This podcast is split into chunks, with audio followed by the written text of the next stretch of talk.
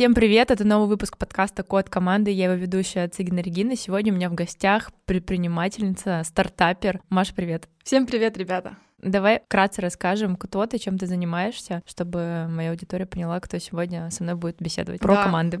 Да, конечно. Ну, я, наверное, начну с неожиданного своего амплуа. Я учительница информатики, и когда все это слышат, все очень удивляются, как связано предпринимательство и моя профессия учителя, но начинала я с работы в школе, так что я учительница, стартаперша, немножко я катаюсь на серфе, я серферша и скейтерша, короче, много разных у меня есть сторон. Буду рада рассказать о своем опыте того, как я работаю с командами, потому что много много всего мне не получается, так что очень интересно. Спасибо, что пригласила. Спасибо, что пришла. Супер интересно, как ты из... А тебя можно назвать училкой? Можно, да, училка. Э, мне кажется, в этом нет ничего обидного. Это, наоборот, прикольно быть э, училкой такой модной, современной.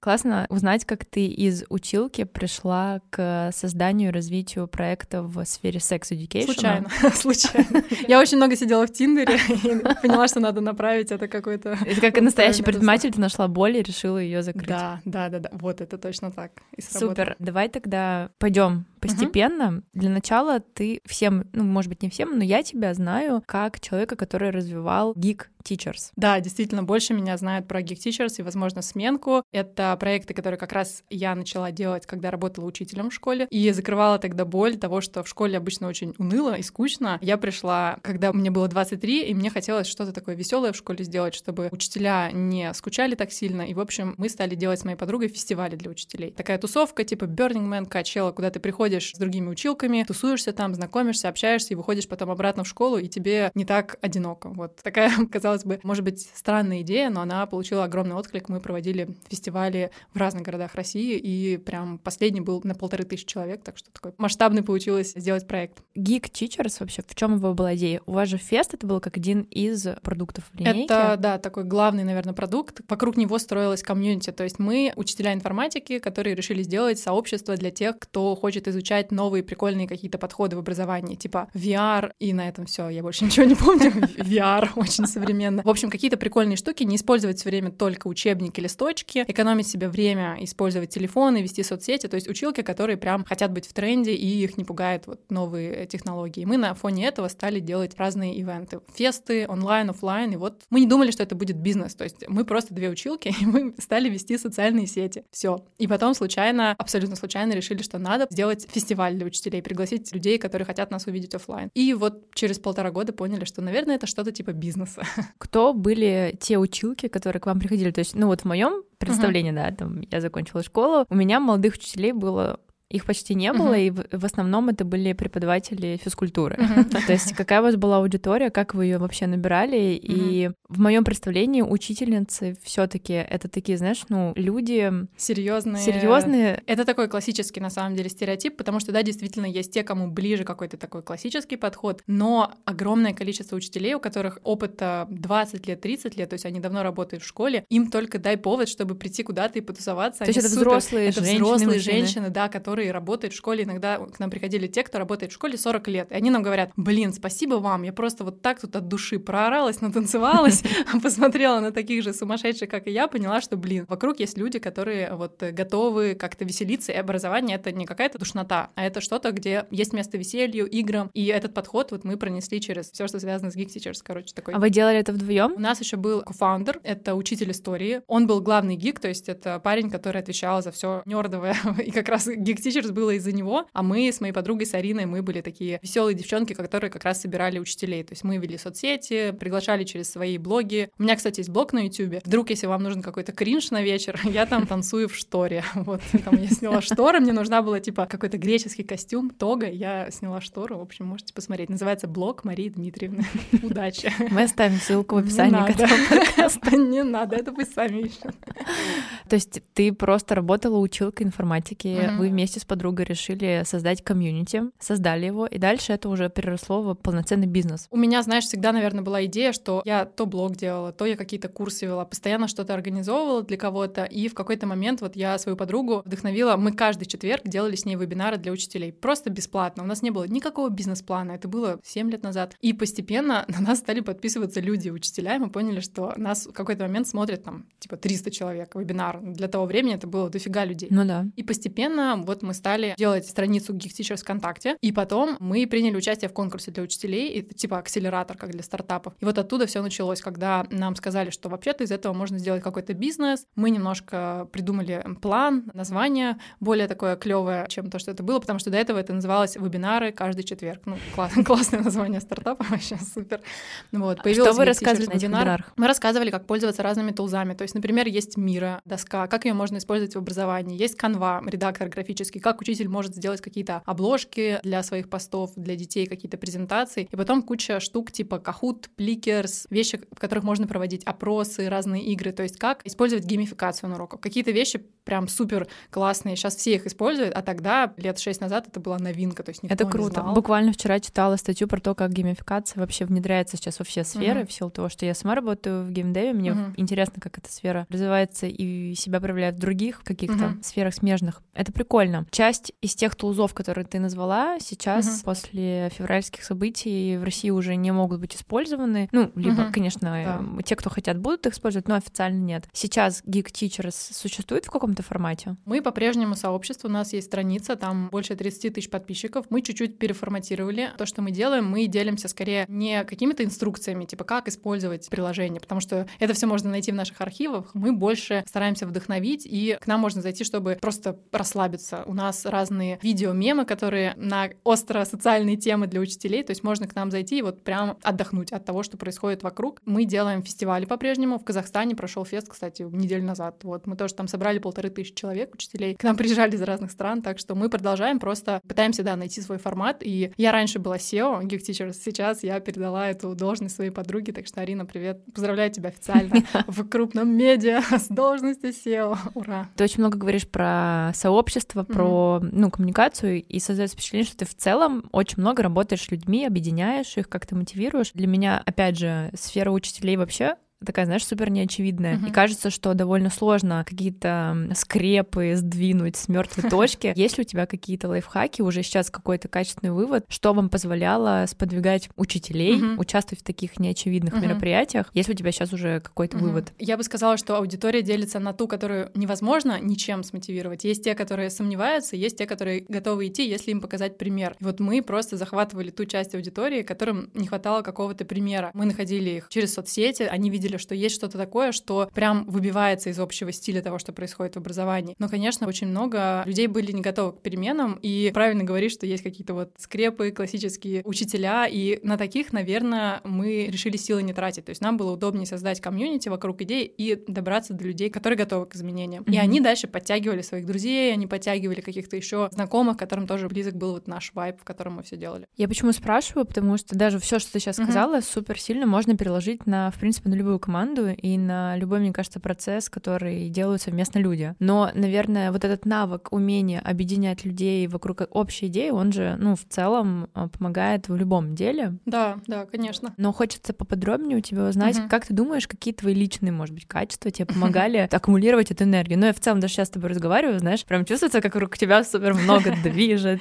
Это, знаешь, удивительно при этом, что я могу сказать про себя, что я интроверт. Мое любимое занятие — это сидеть дома или лежать вот так вот на полу и просто смотреть точку. Это мне позволяет огромное количество энергии тоже собрать. То есть я очень люблю думать, продумывать какие-то планы, стратегии. Мне нужно время наедине, поэтому вот эта моя часть, которая активная общительная, мне удивительно, что она во мне вообще есть. Я просто настолько обожаю быть одна. Мне кажется, это неизбежно. Я тебя супер понимаю очень хорошо, потому что я тоже работаю с людьми. Я в клубе нашем тоже постоянно с людьми. И обычно у меня тоже такое происходит, когда... Вот, например, сегодня пятница, у меня было сначала демо с командой, то есть на полтора часа потом там еще одна большая встреча. Ну и в целом сегодня там из 8 часов рабочего графика, там, по-моему, около пяти было mm-hmm. именно на встречах, где я непосредственно разговаривала. И я это очень сильно люблю, но я тебя супер хорошо понимаю, потому что после этого хочется так немножечко закрыться Выдохнуть, и себя да. подсобрать. Но все-таки возвращаясь да, к моему да. вопросу, как ты думаешь, mm-hmm. какие твои личные качества тебе помогали тогда mm-hmm. и сто процентов и сейчас тоже помогают mm-hmm. собирать вокруг себя людей? Ну, знаешь, нас будут слушать люди, которым актуален вопрос, вот как мотивировать людей, mm-hmm. там, сотрудников, в команду. Вот как ты думаешь, как ты считаешь, угу. что именно тебе помогало? Я, наверное, сейчас начну все таки не с личных качеств, но с каких-то общих, которые я всегда закладывала в бизнес, проекты, которые я делала. Это такая история. Мне повезло, что у меня всегда социальные проекты. У нас есть миссия и ценности. Это крутая штука для того, чтобы объединять вокруг людей, потому что вы делаете что-то не просто так, не просто чтобы деньги заработать, а вы делаете это, например, чтобы повысить качество образования в России и сделать самую крутую тусовку учителей. И когда ты это постоянно людям рассказываешь, и они знают, что их маленькие шаги, там, они делают, например, социальные сети, какие-то даже небольшие вещи, они все находятся в такой цепочке дел, которые помогают вот этому большому крутому делу. И мне кажется, это очень важно дать понять всем, ради чего все это происходит. Вот какая-то должна быть объединяющая штука, какая-то ценность, к которой все будут присоединяться. Вот, мне кажется, это А важно. ты их транслируешь своим личным опытом или ты их постоянно проговариваешь? Да, мы это постоянно проговариваем, мы постоянно рассказываем, какой эффект то, что мы делаем, оказывает на сообщество. Например, мы постоянно показывали, что вот мы с вами делаем вот эти вот штуки, и посмотрите, какие отзывы нам люди пишут, как они довольны, как меняется до и после наших мероприятий что-то. То есть это вот на примерах мы показываем, как Да, то есть людям меняется. очень важно показывать их личный имп, э, влияние. Импакт, да, импакт, да. вот эта история на Меня, то, кстати, что... очень многие хейтят за использование англицизма. Да, а я не могу. А я просто... тоже не могу, я работаю в Юндеве, у меня там все на таких словах. В общем, очень важно людей акцентировать их внимание, да, на том именно их личном импакте, который они вносят в общее дело. Я с тобой согласна. Мы делаем постоянно такие, у нас работа короткими очень спринтами, для стартапа это супер важно, короткие спринты, и мы прям показываем, как вот ты сделал один пост, и он повлиял на то, что у нас там увеличилось количество подписчиков,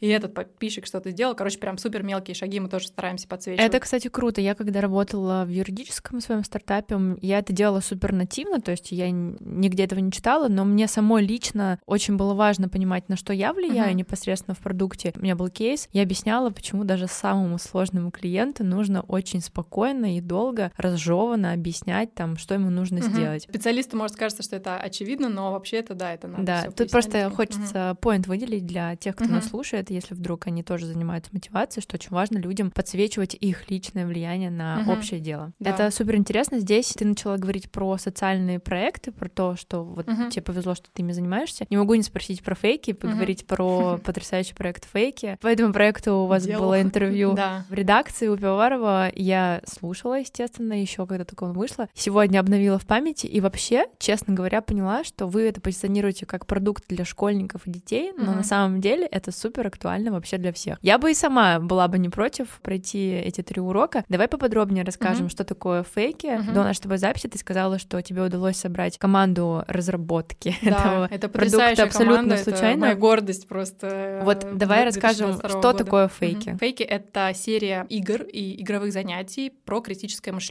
которое может использоваться в школе, на уроках и дома. Мы изначально ее разрабатывали для учителей, потому что у меня бизнес Geek Teachers, логично, что мы хотели как-то поддержать учителей в это время, дать им прикольные материалы, которые они могут использовать. Потом поняли, что есть запрос у родителей, у студентов, и есть, в принципе, запрос у людей что-то на эту тему поизучать. То есть там можно найти задания о том, как не вестись на фейковые новости, и все вообще никак не связано с политическим контекстом. То есть мы специально отбирали материалы очень прикольные, которые не будут связаны с политикой, но при этом они будут разжевывать тебе и прям так очень понятно рассказывать, как отличать фейк от факта, как, например, обсудить эту тему или какой-то спор завести с своим родственником и не поссориться. То есть вот какие-то практические темы, которые супер были прям супер актуальны, да.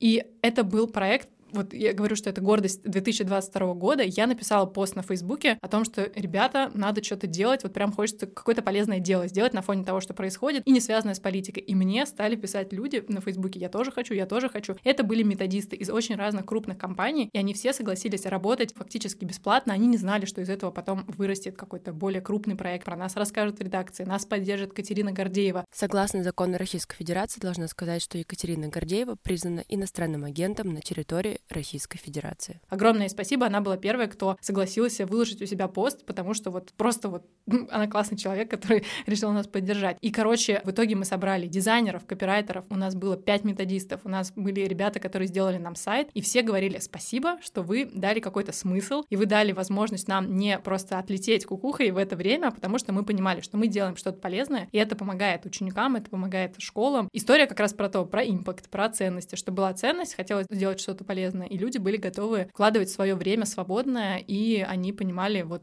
ради чего они это делают, поэтому готовы были с нами работать. Это сейчас какой-то онлайн-продукт или это карточки физические или что? Это, как это выглядит? сайт, на котором вы можете скачать занятия, там есть уроки, они больше подходят для учителей, и есть набор карточек, которые можно распечатать. Мы пошли дальше, и мы сделали настольную игру в продолжение, она называется «Привет, интернет», и она уже охватывает не только тему с фейками, там чуть больше тем, например, как не скидывать деньги мошенникам, ну и куча всяких ситуаций, которые кажутся сейчас вроде бредовыми, никто не ведется. Неправда, люди по-прежнему очень Конечно. любят переводить деньги, скидывать какие-то вообще свои документы. То есть как бы эта история вылилась в то, что мы запустили свою настольную игру. Вот. Ее можно сейчас купить? Ее можно купить, да, если вы школа, то мы сейчас ищем варианты, как можно по школам их бесплатно распространять и ищем партнера. То есть мы как бы сейчас этот проект будем активно развивать. Класс. Вот. Сколько человек работало над этим проектом? 15, но там иногда присоединялись консультанты. То есть, например, есть такой блогер Саша Лапук, и он присоединился к нам и запостил и рассказал про нас у себя в блоге тоже бесплатно и снял для нас ролик. И как бы вот он тоже был часть команды, но кто-то присоединялся больше, кто-то присоединялся вот на какие-то отдельные небольшие фрагменты. Ты в этом проекте выступала как идейный вдохновитель, да, да, ты да. занималась там микроменеджментом или в чем была твоя роль? придумала эту идею, я рассказала тогда ее Арине, и она не поддержала, потому что у нас было очень много разных направлений, в которых надо было работать, вот. Но когда мы увидели отклик от э, того, что люди просто за день мы собрали команду, через три дня у нас был готов первый урок, через неделю у нас был готов сайт и полностью задизайнен первый урок. У нас просто потрясающая команда дизайнеров, да, которые нам разработали. За неделю вы, считай, сделали да, готовый продукт. Это да. класс. Там следующий урок чуть э, с большей задержкой пошел, потому что мы стали углубляться в материалы, читали обратную связь. И, короче, я была человеком, да, который всех соединял, организовывал звонки. Потом уже Арина, моя напарница по бизнесу, она стала тоже в это все вкладываться. Короче, от идеи до реализации прошла неделя, потому что люди просто прям вот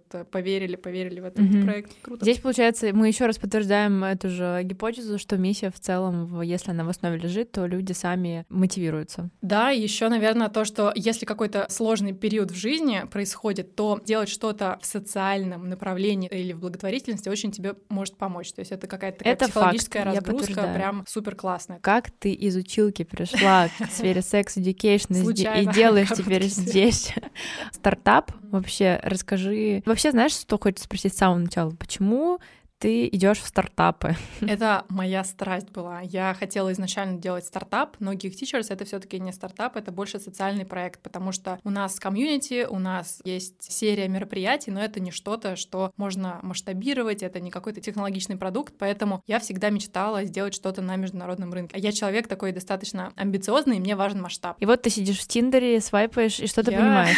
Я сижу в Тиндере и понимаю то, что... Ну, это, наверное, какой-то комплекс разных ситуаций, которые происходят происходило, я очень много себя изучаю. Я хожу к психологу, я исследовала какие-то практики, связанные с сексом, и поняла в какой-то момент, что нет какой-то прикольной штуки, которая помогла бы тебе изучать себя ежедневно. Как вот у нас есть, например, дуалинга, да, и все изучают язык 5 минут в день, и в масштабе месяца, полугода ты реально много слов изучаешь. Нет ничего похожего, но для изучения себя в сексе. И поэтому я подумала, что прикольно было бы вот какую-то вещь запустить, очень такую веселую, смешную, легкую, не связанную с секс-терапией, но про секс-education. То есть это совмещает в себе интересы мои в целом изучение себя, это совмещает в себе какие-то такие вещи, которые сейчас в тренде, какие-то такие геймифицированные короткие уроки, ну и мою любовь к стартапам, то есть все вот так сложилось. Ты говоришь да, мы, мы, мы, мы, с кем ты делаешь этот продукт? У меня есть потрясающий кофаундер, ему 23, мне 30. Это первый в жизни мой опыт, когда я делаю бизнес с человеком, который сильно младше меня, и это, честно говоря, очень отличается от всего, что у меня было до этого. Я познакомилась с ним в акселераторе, куда меня взяли, и мы с ним за 8 недель, с нуля до идеи, мы получили инвестиции на наше За сколько? За 8? За 8 недель. Mm-hmm.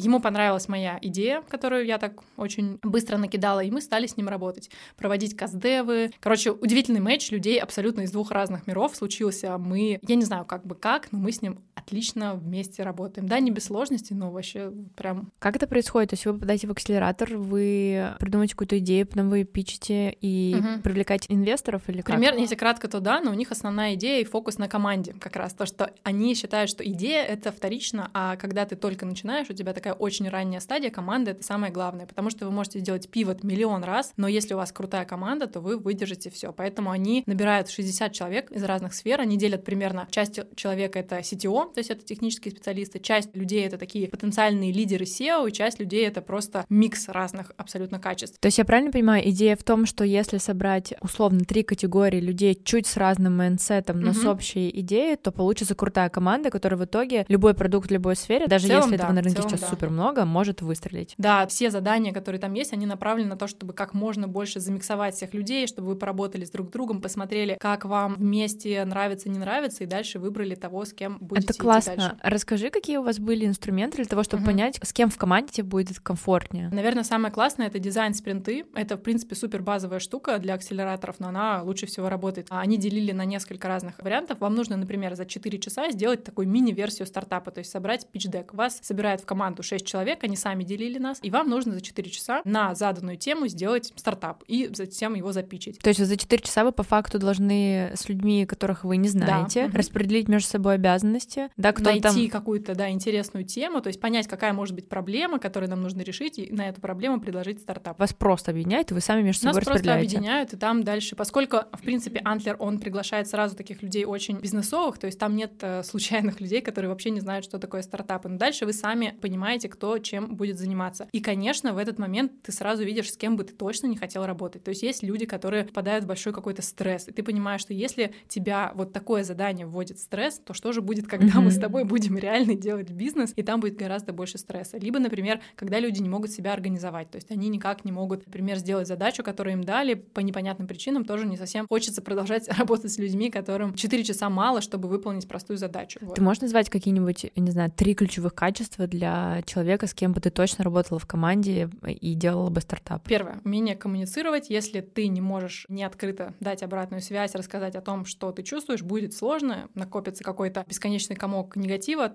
Коммуникация — это номер один. А второе — это умение брать ответственность за свои действия, когда ты не можешь довести дело до конца от и до и сказать, вот здесь я, например, нафакапил, мне нужна помощь, то это очень, наверное, в моем понимании плохое качество для кофаундера, я не смогу работать с таким человеком. Третье, наверное, если взять моего кофаундера, который есть сейчас, то это какая-то смелость, то есть нужно не бояться принимать странные решения, предлагать странные идеи, потому что чем ты старше становишься, тем ты становишься как будто осторожнее. Когда у тебя уже есть опыт в бизнесе, ты боишься делать какие-то рискованные шаги, предлагать инновационные решения. Наверное, мне классно с человеком, который вот прям ничего не боится и такой, а давай это пробовать. Я тоже, а давай. И выходит какая-то фигня, и мы такие, ну и ладно, зато попробовали. Слабоумие и отвага. Вообще, вот это да, это мой человек, слабоумие и отвага. Ты сказала, что вы с твоим кофаундером учились общаться. Да. Что подход к управлению взрослыми и более молодыми ребятами разный. Это вообще супер моя любимая тема. У меня есть даже такая теория, я не знаю, как ее назвать, но что-то типа внутреннего иджизма. Ну, у меня так получилось, что все время я самая младшая, наоборот. И я всегда страдала... Я самая старшая. Я всегда страдала от того, что мне казалось, что ну, все, кто старше, они точно умнее меня, значит, они точно знают, как правильно должно быть. Но практика показывала, что это не всегда mm-hmm. так, почти никогда. И это был такой мой личный челлендж перебороть в себе вот это вот, э, не знаю, что это у меня было, может быть, это был, не знаю, мой комплекс моего mm-hmm. возраста, mm-hmm. хрен его знает. Ну, короче, вот буквально, наверное, только, может, последние года полтора я пришла к тому, что, типа, возраст вообще-то вообще не важно, но есть все таки разница между тем, как общаться, как устраивать коммуникацию, mm-hmm. как мотивировать более молодое поколение и как мотивировать более взрослых. Mm-hmm. Особенно у тебя интересно это узнать, потому что у тебя есть опыт работы с учителями, uh-huh. с командой, которая делала социальный проект, uh-huh. и сейчас ты работаешь вообще с молодым кофаундером. Вот можешь на контрастах uh-huh. рассказать, в чем разница? Да, и у нас еще надо сказать, что в команде 13 человек. Они работают, конечно, part-time, но все равно команда огромная. Кто-то находится, например, в США, кто-то находится в Европе, кто-то в Турции, так что супер микс. Наверное, мне важно еще сказать про инструмент один, который мы использовали с кофаундером до того, как начали работать. Помогает вам посмотреть на ваши ценности, и там есть такой огромный документ, где-то 100 вопросов, называется «Ценности и ваши взгляды на жизнь». И вы его заполняете вместе, и очень много становится понятно, вплоть до вопроса, в какое время вам комфортно работать, потому что на самом деле это важно. Допустим, ваш кофаундер предпочитает работать по выходным ночью, а вы любите работать с 9 до 5, и тогда вам будет очень сложно настроить какую-то рутину. То есть там мини-вопросы, казалось бы, неважные, но в комплексе это дает представление о том, сработаетесь вы или нет. В общем, мы его заполняли и стараемся его придерживаться, и сейчас вылезают некоторые проблемы, которые мы, казалось, учли, но нет. Если говорить про разницу, то, наверное, это работа с принтами, потому что я больше практик, то есть я не очень много читала книг по бизнесу, я все, что делаю, это все какая-то практика, поэтому я не особо владею терминологией, которая есть в каких-то, знаешь, фреймворках для бизнеса. Мы работаем с принтами даже недельными, то есть я ставлю каждую пятницу ребятам планы на неделю, они понимают у меня, что они будут делать, и мы подводим итоги в пятницу, и без этого сложно управлять командой, которая работает part-time. Мы разговариваем на английском, но часть из них это не носители языка, поэтому это накладывает супер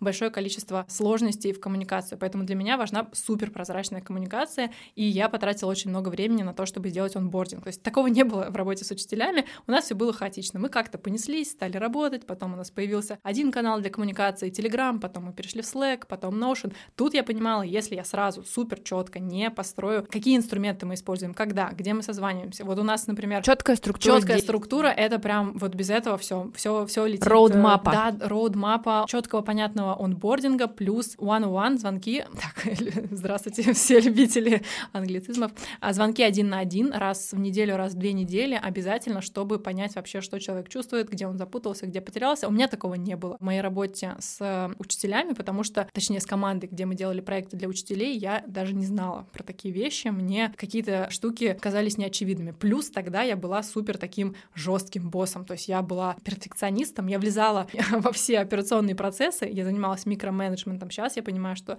с зумерами, с ребятами чуть помладше это не пройдет. Если у них вообще забрать какую-то инициативу и показать им, что все решаю я, они не будут так вдохновлены, им перестанет быть интересно что-то делать. Да, мне кажется, здесь еще, ну, мне не кажется, я в этом вообще уверена, что для молодого поколения нельзя забирать у человека угу. его ощущение того, что он реально влияет на да, конечный да, продукт, да. потому что если молодое поколение не чувствует свое влияние, реально не становится неинтересно. Это супер важно. Я могу по себе mm-hmm. сказать, мне тоже супер важно знать, как именно я своими действиями влияю, улучшаю работу, даже если это какой-то микроменеджмент, mm-hmm. как именно там, не знаю, вот я недавно выстроила, пришла и всем переделала в Асане доски, потому что мне показалось, что это супер неудобно, и сейчас mm-hmm. действительно это очень сильно помогает, mm-hmm. потому что никто не переключается между разными там, mm-hmm. источниками информации, все в одном виде, и это на самом деле тоже влияет и на продуктивность, и да, на конечный конечно. результат. Это классно. Я хочу еще сказать, что это появилось появилось не сразу, когда мы стали нанимать команду, мы поняли, что у нас будут инвестиции, и дальше мы очень сильно стали суетиться и понимали, что мы не можем терять время, срочно надо начать разработку приложения.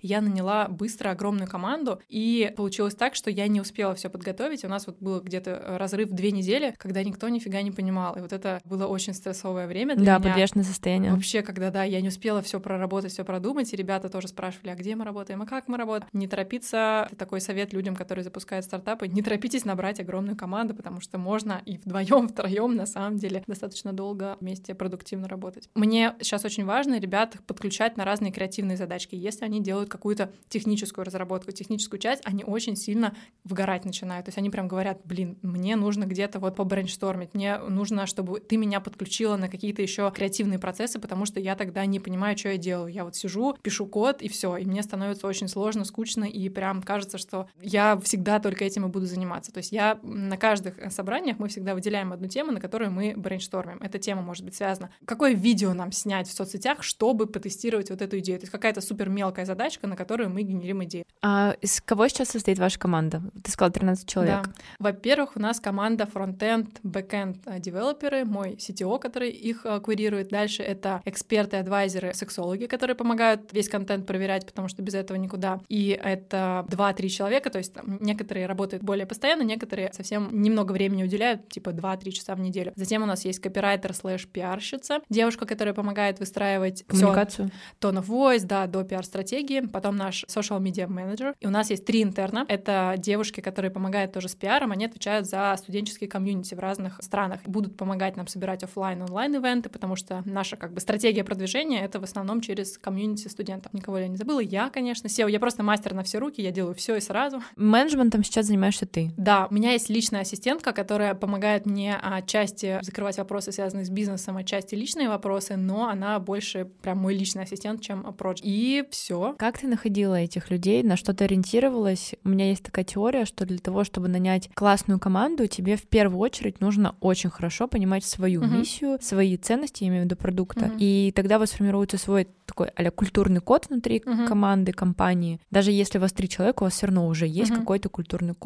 когда вы понимаете, про что вы. И какой бы ни был хороший специалист там по его хард-скиллам, важно, чтобы вы совпадали по этому культурному да. коду, и тогда вы вместе в долгосрок можете построить реально что-то крутое. Вот если у тебя уже с твоим кофаундером такой культурный код, или на что ты ориентируешься, uh-huh. когда набираешь команду, как ты быстро смогла нанять 13 человек, которые сейчас вместе делают вам uh-huh. стартап? Тут, наверное, хочется рассказать историю провала сразу, про то, что не всегда мы умеем доносить наш культурный код, который мы постарались сформировать с кофаундером. К нам на работу вышел фронтенд разработчик примерно месяца полтора назад, и он уволился через два часа, потому что да, это У меня был кейс, когда приходил человек и говорил, я пошел обедать и не возвращался. Это топ, это, топовая история.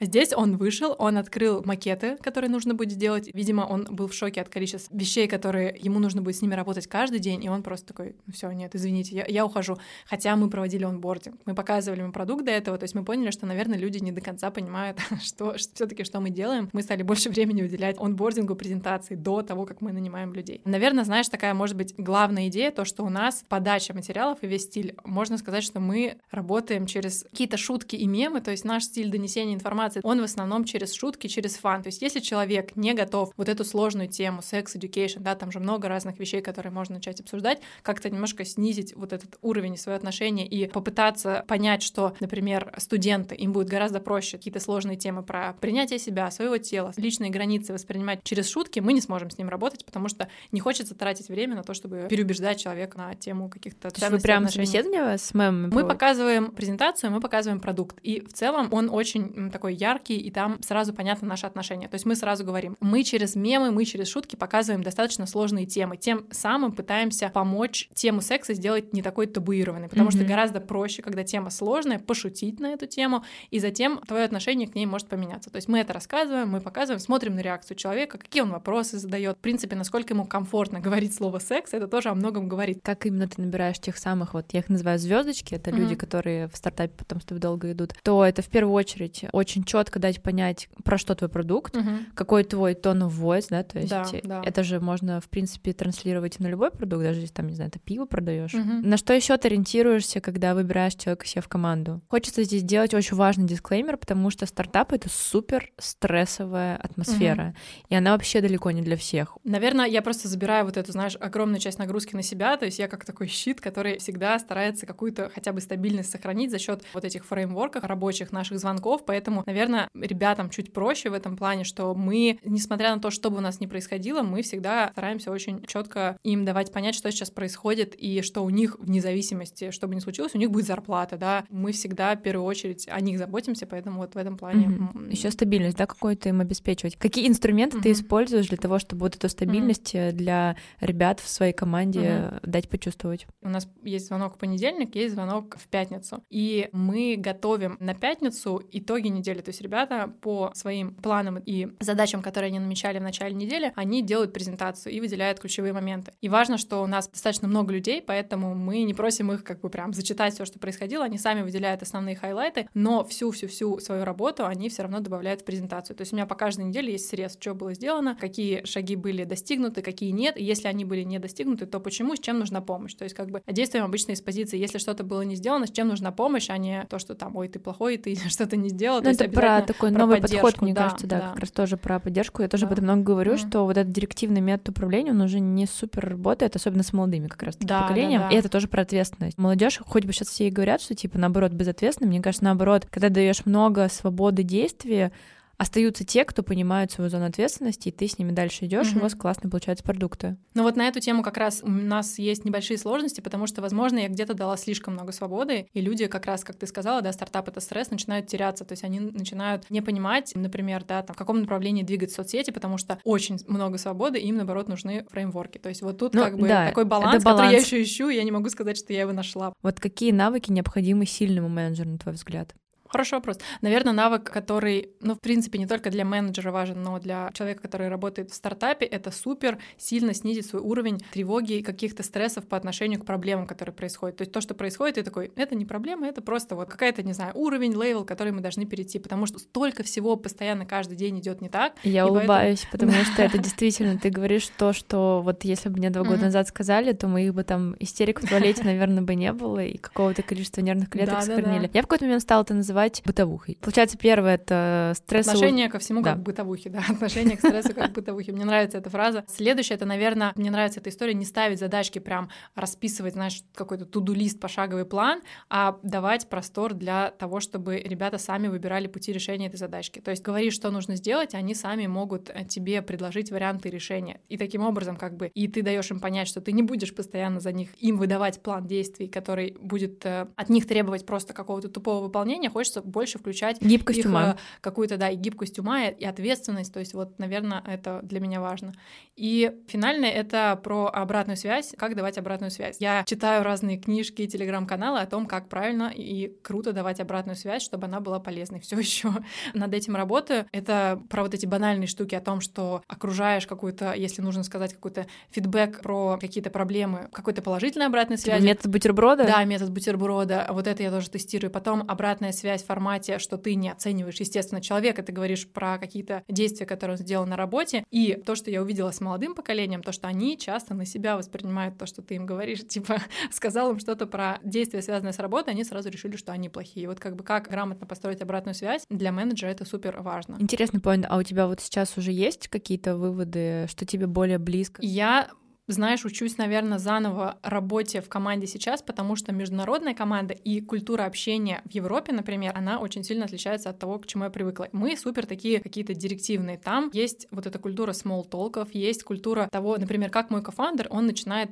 почти любые сообщения. Он всегда говорит фразы, которые, как бы, мне кажется, ненужными, они отнимают время, что-то типа «я надеюсь, что у тебя прекрасный, отличный день». И то есть это просто часть их культуры, которая вот э, как бы мне непривычна, поэтому хороший вопрос, у меня нет готового ответа. Я сейчас, да, пробую формат типа бутерброда, я звучит немного странно. Я пробую звонки один на один, я пробую формы обратной связи с разными вопросами, анонимной обратной связи, которую я собираю со всей команды. Хочется у тебя узнать, в стартапы это очень сложно, угу. ты все равно молодая девушка, как ты себя поддерживаешь, где ты находишь силы? Вот ты уже сказала, что любишь посидеть одна, угу. посмотреть в пол или в потолок. Ну, в общем, как ты себя восполняешь этот ресурс, потому что работа с командами — это все равно очень много отдачи, угу. это все равно ты через себя очень много всего пропускаешь. Что помогает тебе оставаться в хорошем состоянии и угу. находить в себе силы, мотивировать людей вокруг? Угу. Наверное, первый номер один — это работа с психологом. Я пять лет в терапии, и многие, когда это слышат, знаешь, у нас до сих пор есть такое отношение, что у тебя что, какие-то проблемы? Ты пять лет в терапии, на самом деле это как такая гигиена, что ли, мозга, когда ты вот принимаешь душ, а тут ты принимаешь какой-то душ, я не знаю, ментальный, когда ты можешь просто выгрузить все, что у тебя происходит, и как-то чуть разложить по полочкам эмоции, и это очень рабочий инструмент. Потом, конечно, это спорт. Типа, я не представляю свою жизнь без спорта, потому что у меня еще есть сложности с концентрацией, с вниманием. Я делаю зарядки типа пилатеса и нейрозарядки, короче, для мозга. Вот это недавнее такое открытие. Короче, МФР, пилатес, то есть какой-то работа с телом, в котором очень много зажимов, и если ты снимаешь эти блоки через массаж, через пилатес, через МФР, это тоже очень отражается на, в принципе, твоем состоянии. А важно быть в состоянии расслабленным, быть mm-hmm. сфокусированным, и вот а, спорт. Потом рутина. Мне важна рутина, если я не делаю какие-то утренние практики, и это, может быть, кто этим не занимается, звучит как какая-то, знаешь, магия и бред, но нет, я стараюсь утром, типа, постоять у окна или выйти на улицу, чтобы посмотреть на солнце. Обязательно, да, ребят, попробуйте, если вам кажется, что ваша жизнь — это хаос, и вы ничего не успеваете, рутина, хотя бы часть дня какого-то своего упорядочить и понять, что вы на что-то можете влиять, оно mm-hmm. очень сильно... А, Маш, спасибо тебе большое, мне было супер интересно, спасибо. час пролетел просто супер быстро, я бы еще много чего спросила у тебя. Спасибо большое, мне тоже очень понравилось, и я желаю тебе удачи. Спасибо. Классная, классная тема, полезно знать больше про команды и слушать от разных специалистов их идей. Спасибо. Спасибо большое.